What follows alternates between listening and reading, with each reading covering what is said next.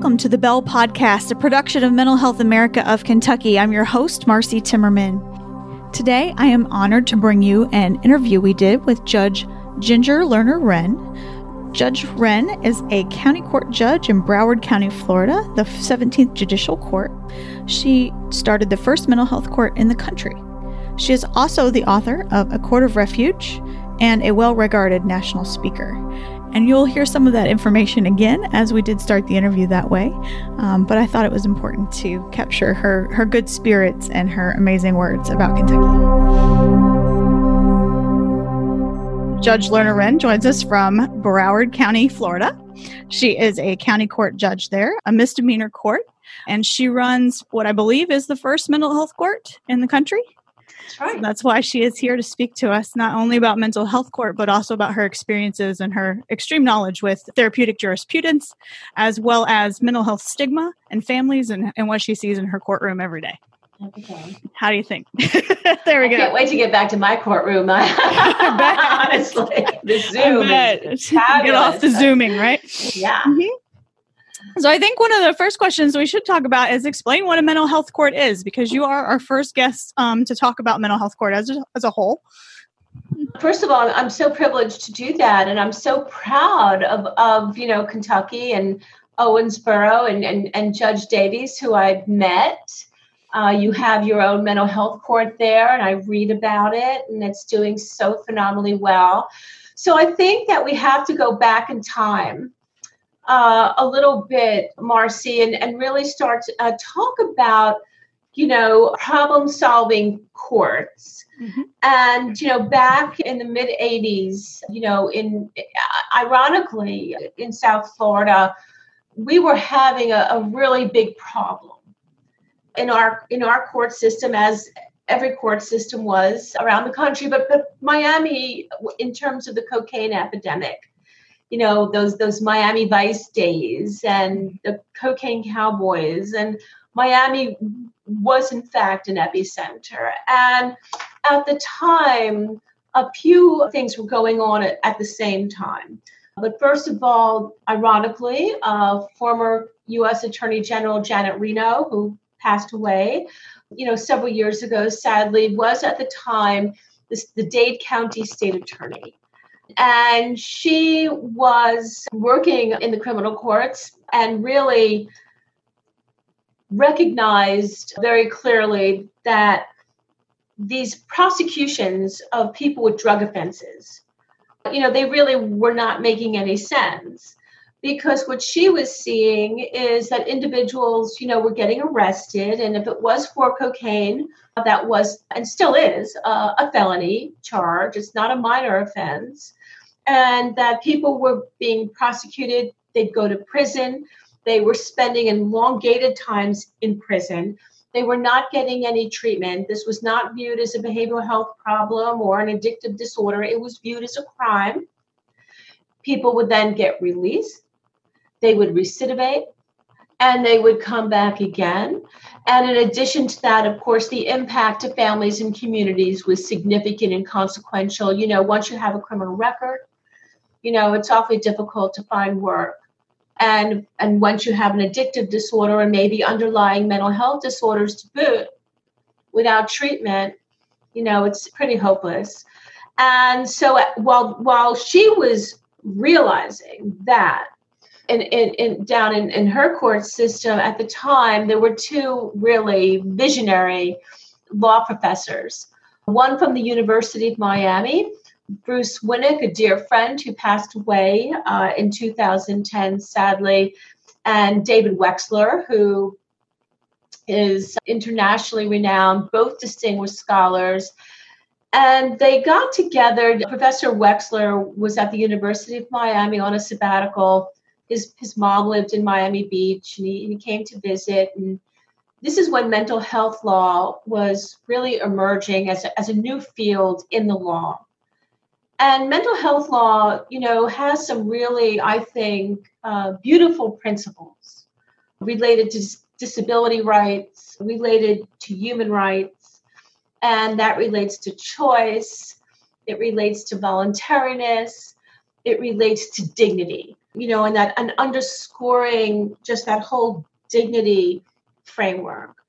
And and what they were started as scholars do, you know, really thinking about mental health law and looking at the legal decisions that were coming out. And they really had this notion this idea that you know this just doesn't look very therapeutic. These proceedings that are going on for people that were being petitioned you know under a civil petition for involuntary civil commitment. And they were reading you know the case law and the opinions and nobody was given voice and you know there was so much stigma uh, surrounding mental illness in the legal system generally, that you didn't have proceedings that really, you know, honored, I feel that, and they felt that honored due process and were really legitimate. A lot of these hearings were held in back rooms and in hospitals.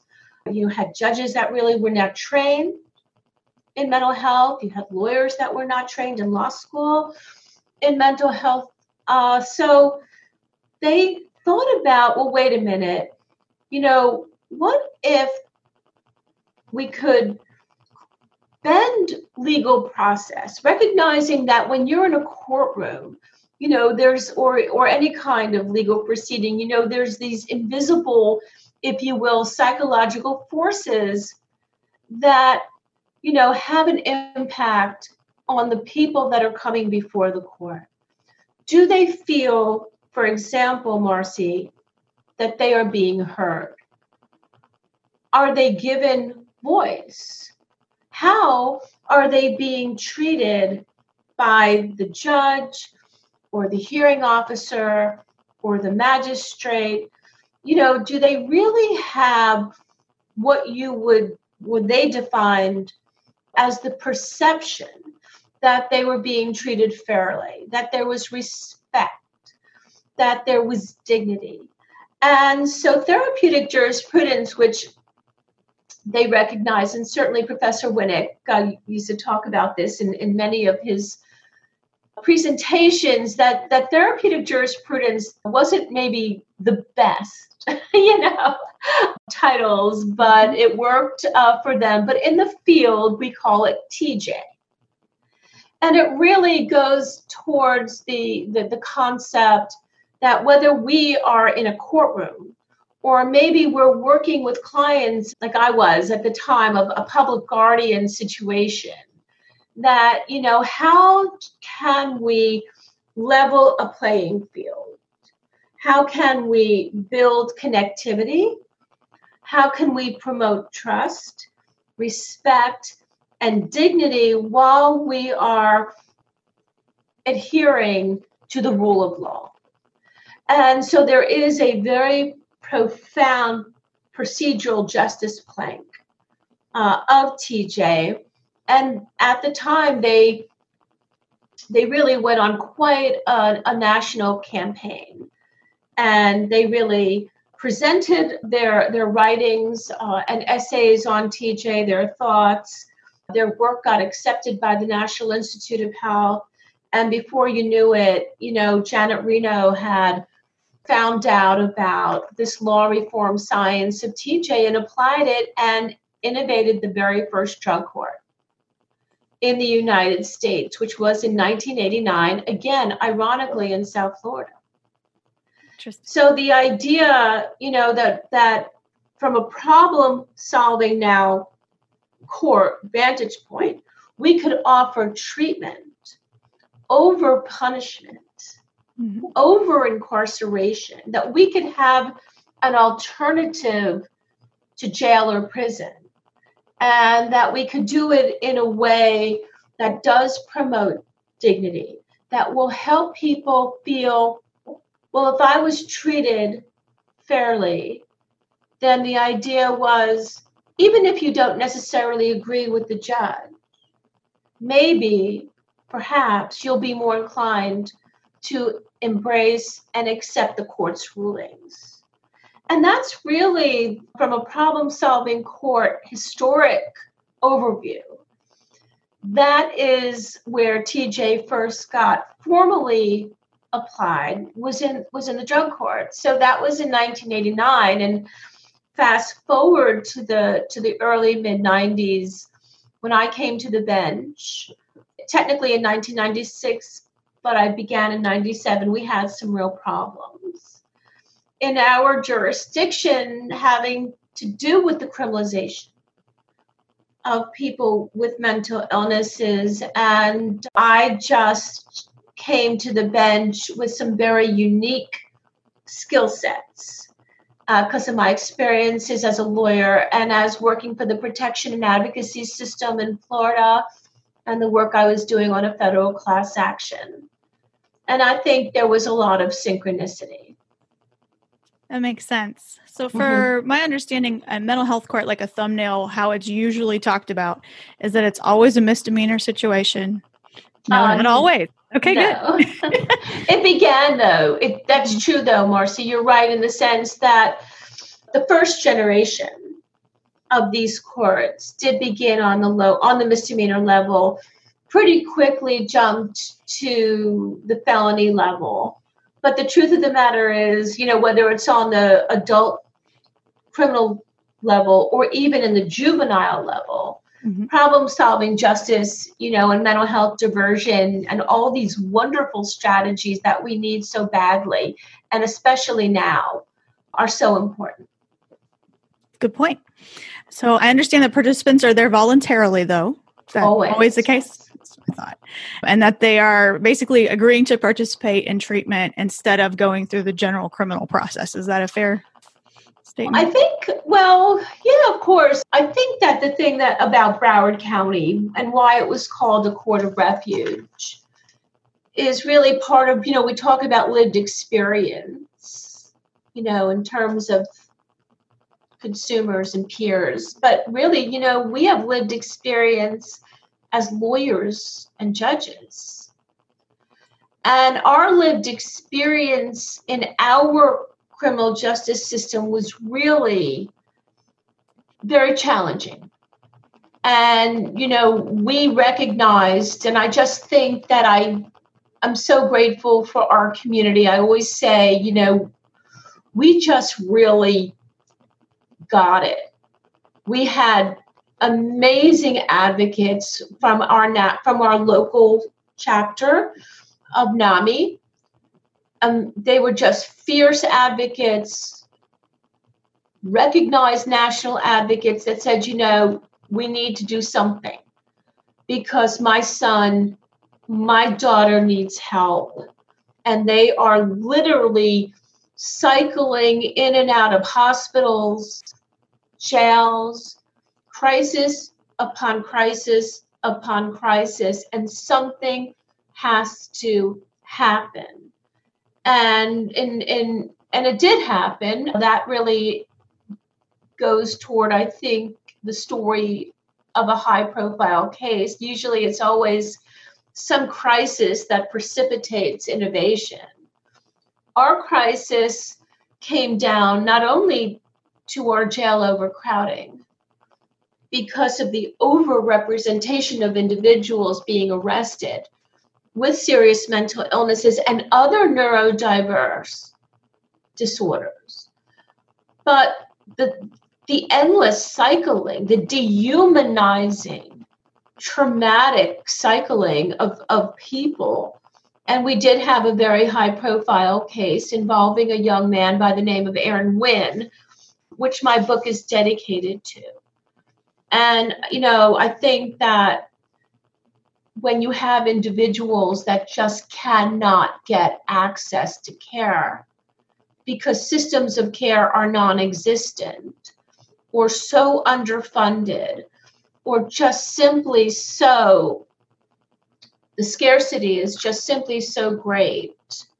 And you add on the, the, stigma and the prejudice and the discrimination together with a, a legal system that just really doesn't have the skill sets. It is a, a recipe for disaster, and we have been living with disaster. And so that really, I think all of those elements went into a court process that even though I was a new judge, and they go, okay, I'm a criminal judge, I have a regular court, but they knew I was coming to the bench. They want they they had a task force, a diverse task force. Everybody wanted change, but nobody knew what that change was going to look like. And finally, at the you know, almost like a, a leap of faith, you know, our public defender at the time was a chief public defender said, you know, I just want my own court. And I was lucky enough to get the call. And I and I feel that our court was is remains after 24 years very unique because we consider ourselves a human rights strategy. And every facet of the court is dedicated to human rights. Yeah, I think that's definitely unique, even even considering our wonderful Kentucky courts in Lexington and Owensboro and and elsewhere. So, yeah, I think your every member of your group has a little bit different understanding. It seems, especially as I read your book and and went through it. And folks who are listening, I will have a link to her book, A Court of Refuge, in the, the show notes, of course, as well as any promotion that we do. So look for that and definitely pick it up. It's a great read. It's short read. Every chapter is its own little contained little story. So folks that are interested in knowing that. One of the questions I had with a court of refuge is basically we had talked a little bit before this started recording about what caused you to write the book. I would love for you to tell that story if you don't mind. Like, what was the impetus? And you know, I, yeah, you know, we met when I was doing the the book tour, mm-hmm. but I have been even when the court first started, I went on a national speaking circuit with the Department of Justice and just generally because every everybody wanted to know what we were doing and how we were doing it. We really, I think, kind of stepped on a tipping point. So when our court started in 1997, and I think Fox Butterfield's article, the special report of the New York Times, which was a groundbreaking you know, special report in 1998 that just sent shockwaves, you know, through the whole country that jails and prisons, you know, are now our new asylums. We had already had the court up and running for almost a year. And so our court literally turned into a classroom.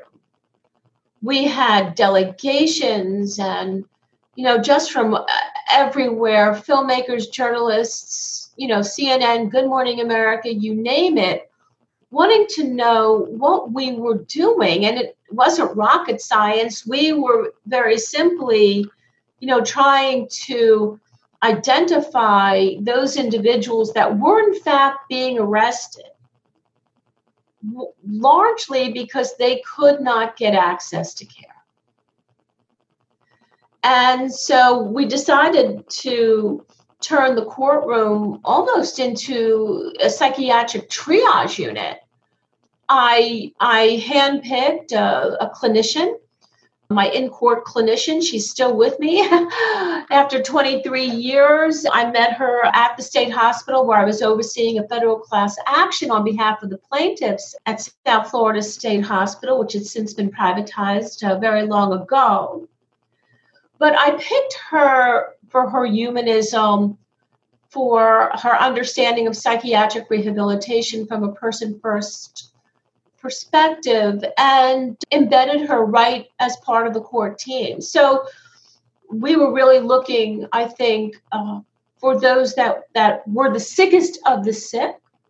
So we could take somebody literally out of an inappropriate system of care, that being a jail, use the court as almost like a funnel.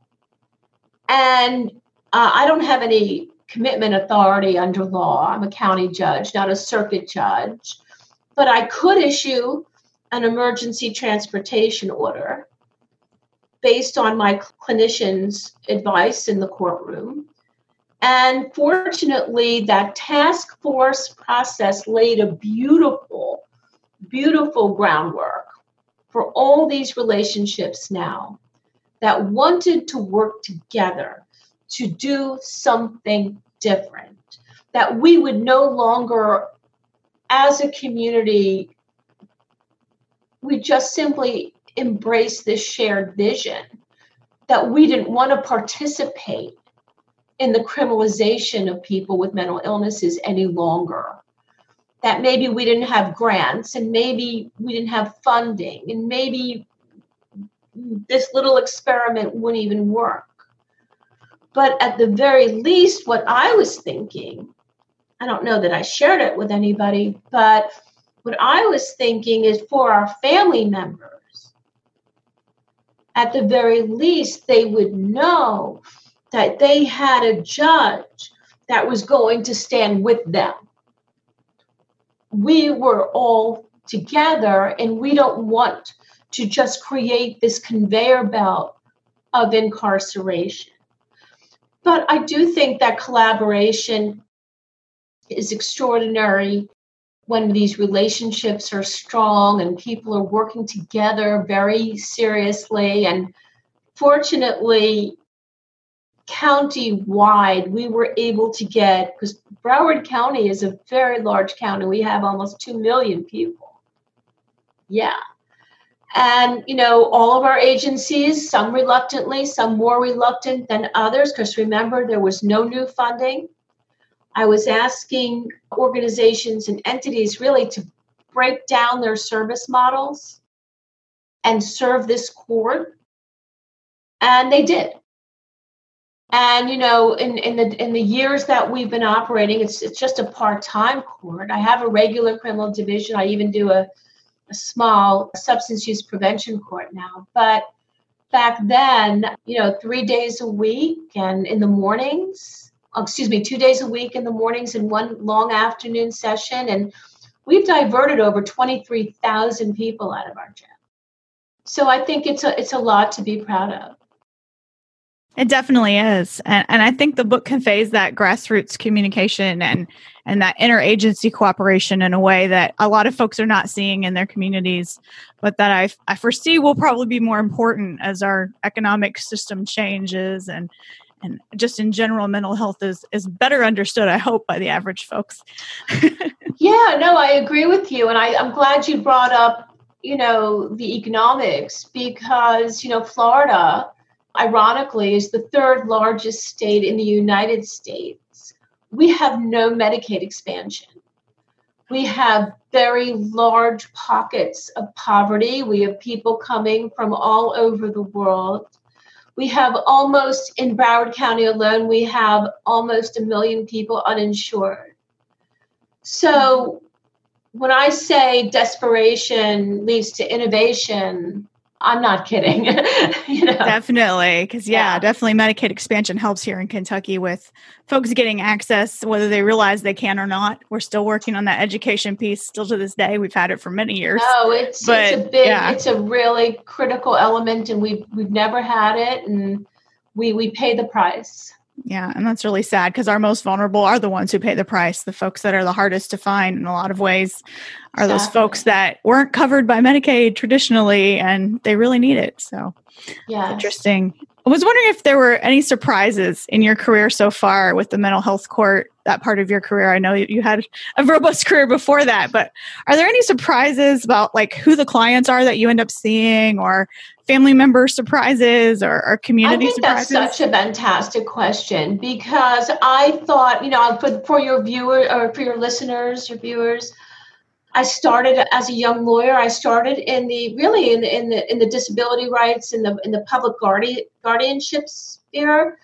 So that was adults coming through our probate court who maybe because of some kind of Alzheimer disease, disability, brain injury, intellectual disability, some kind of neurological problem, brain injury, were deemed by the court you know, not to have the capacity to take care of themselves. And I was very lucky. There was a position open at a time where I was really questioning my fit in the law. I was really looking to do something more humanistic from a helping perspective. And sure enough, this, this public guardianship position came came open. And I worked with incredible case managers. These were all adults. I took on my own caseload of clients to expand the service model. Probably one of the greatest jobs, positions I've ever had in the sense that I was, you know, you have to learn everything from advocacy, you know, to civil rights, to disability rights, to housing, to the Americans with Disability, you know, Act, you name it, you know, you had to learn it. And it was it was just I, I just think it was just so robust. And it was really through that position that led me on a path to the skill sets for mental health court because it was about a year and a half later I was asked to join a legal team regarding the oversight, the over the oversight and the implementation of a of a pretty complicated consent decree on a federal class action that really centered around discharge planning. This was a deinstitutionalization federal class action, had a lot of controversy, but I was lucky enough to have an expert plaintiffs team of some of the greatest visionaries in this country mm-hmm. uh, in consumer rights, in psychiatric rehabilitation, in, in, in just systems of care, in case management, you know, in assertive community teams. Just extraordinarily fortunate to have all these skill sets as as a lawyer and then as a judge and wondering am I going to be lucky enough when I get to the bench to use them. It's an interesting trajectory, isn't it? An interesting background to get to the bench and the bench of this court of all things. I when I was reading your book again, I was kind of struck by how mental health court has some people that I think not everyone who thinks about a mental health court would think about. You mentioned traumatic brain injury. You talk openly about some folks that have TBI who are in your court because that's the best fit for them. They need some additional assistance, they need treatment. They don't really need jail for what they're doing. You also mentioned, I think, a few folks that probably have intellectual disabilities, I think, in the stories. And I tried I to, yeah, I tried to kind of cross over, you know, that spectrum of, of, of disabilities because we did want to, we did a couple of things, you know, when you said the surprises. Well, the surprises were, you know, I thought after being a public guardian, you know, I knew the face of mental illness. And the truth of the matter is, I the biggest surprise was I had no idea. When we started the court, I thought, oh, you know, I'll see, you know, people that I would have worked with. And yet the people that were getting arrested were was everybody.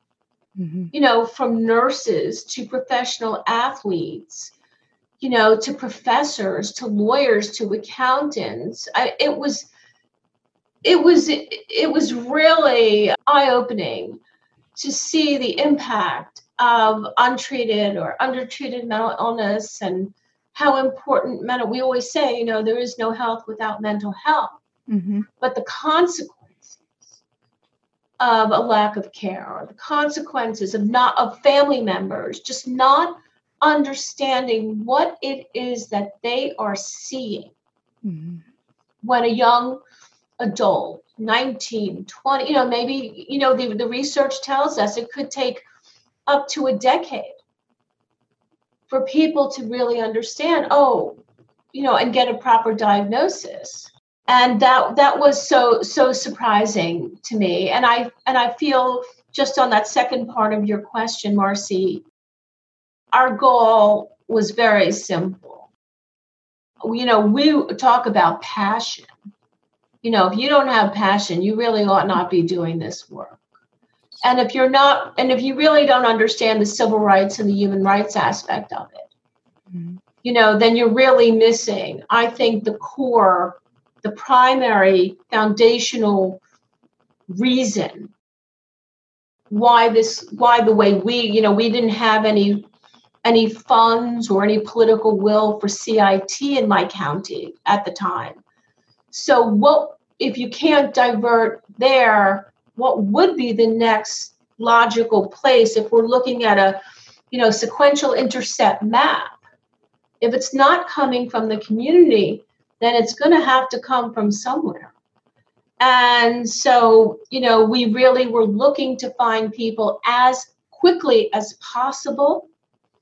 We wanted the diversion to be as rapid as possible. We didn't want people being in a jail cell who were ill for one minute longer than they needed to be because we recognized, you know, that having an episode, having a psychotic break is no different, you know, than having a heart attack.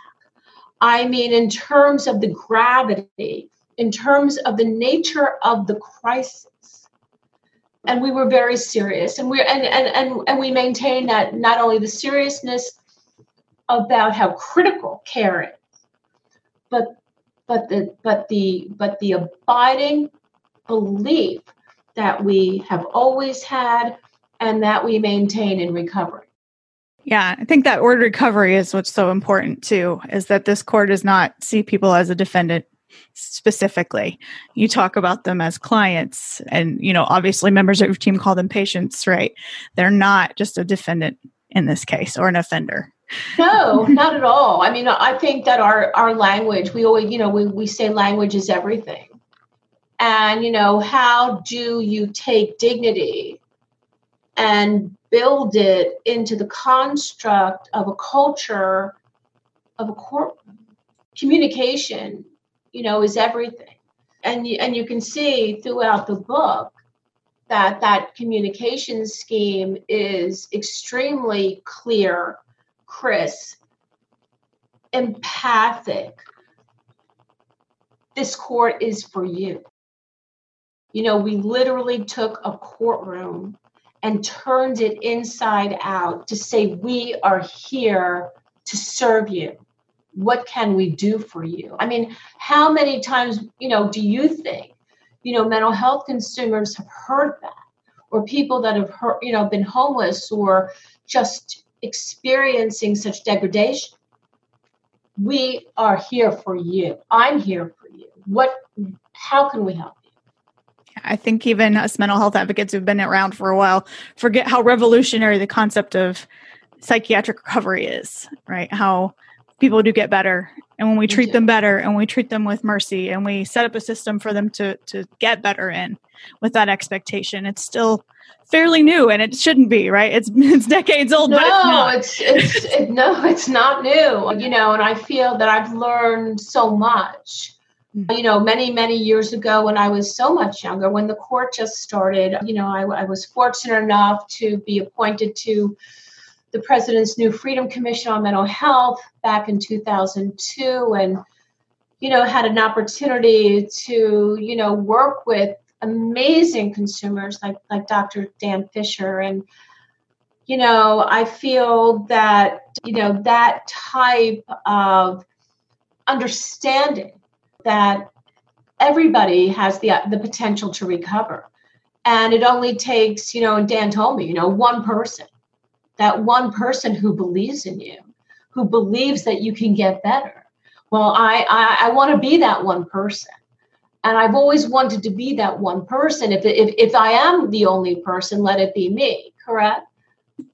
Yeah, and I think wearing the judge's robe makes it just that much more impactful because not only when you're wearing that robe, you're not just you, right? You're a voice that is much needed from the community. So I think that's definitely something we think we should think about when we're thinking about mental health courts and expanding them or, or making them more prevalent throughout Kentucky and, and elsewhere. Sure, absolutely. I only have one more question. It's a doozy though. I'm going to warn you. So you already mentioned a little bit about Florida not having expanded Medicaid, but my question is as we face economic uncertainty, due to the pandemic specifically, but just in general as well. Do you have cautions, concern, or advice for advocates who are listening on mental health, but especially mental health courts? Well, to, one thing I want to emphasize to to everybody, I don't go around the country advocating for mental health courts. I think this was a great innovation. I think it is an important tool in our toolbox. Mm-hmm.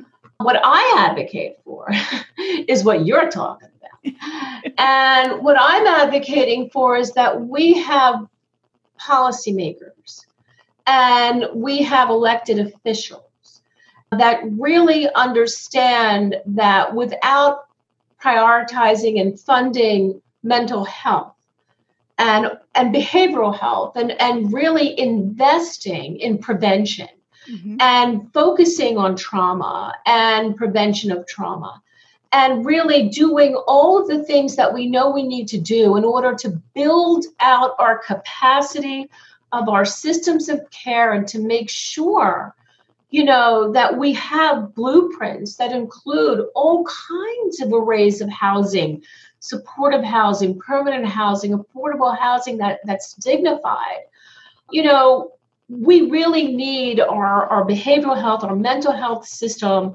you know to be vibrant welcoming well financed easily accessible and uh, and very broad based. And I think that one, I think some silver linings. You know, there's silver linings. You know, generally in, in, in these type of, of, of crises. And I think that that the idea, for example, of all the things that we've learned in the in the in the legal system, that wow, we could hold hearings over Zoom. Mm-hmm. You know, every morning now, uh, you know, my courthouse is generally open just for essential hearings. We're working on our soft opening, but for now, we're all working mostly over Zoom. And because my mental health court isn't meeting, I literally brought my mental health court services into our bond court. And I am now collaborating and supporting our bond court every single morning, seven days a week and and making sure that if people now are arrested and they need to go to hospitals or other referrals for outpatient i'm there to do that and it's been an extraordinarily positive experience and i feel that that's a really good example of the fact that we have to you know we have to re- really raise the bar in terms not only of our advocacy but in terms of our strategies and where can we get the biggest boost? Well, the biggest boost that I felt I could provide is to get into that bond court. And luckily, I, I you know, I, I've been able to. And so there's a really great piece out. I just I tweeted it this morning, you know, talking about these these strategies that we're going to need. And I I just feel that education, awareness, and you know new ways of thinking of maximizing our systems that we may never have thought of before we need to start thinking now and i think technology has been a terrific experience for us during this time frame agreed and i think you've got some great points there about staying on the advocacy train and and working to not get to the jail in the first place, which is always a win. so, well, you know, that's that's another story. you know, I, know, I, I can talk you know, for hours about know that. that we're ready for that. You yeah. know, I'd like to think, you know, I'd like to think no one will ever enter a jail system as a result, you know, of, of untreated or undertreated mental illness, for example, but we know that does happen. Yeah. Well, it's a good goal to reach for that it never it happens again. It's my vision. Yeah. Well, thank you for being so generous with your time today. Is there anything you wanted to cover that I didn't ask about? I just know I'm so grateful. You know, I, I had such a wonderful, wonderful experience. Well, you, you know, in Kentucky, and everybody was so warm and kind and and interested and generous. And I, you know, I'm really glad that we had this chance to get together. And that wraps up our interview with Judge Ginger Lerner Wren. Once again, her book is A Court of Refuge, and we will have links to that in the show notes. We want to thank our audio engineer, Jennifer Longworth of Bourbon Barrel Podcasting, and our theme writer, Adam Sovkoplas, for their work on this today. Thanks again to Judge Ginger Lerner Wren as well for the use of her time. Signing off, this is Marcy Timmerman with Mental Health America of Kentucky. If you find yourself needing mental health resources or more information, follow up with us at mhaky.org. Your donations are always appreciated to help keep this podcast and our other efforts to educate on mental health going. Remember, there's no health without mental health. We hope you'll take care of yours. Have a good day.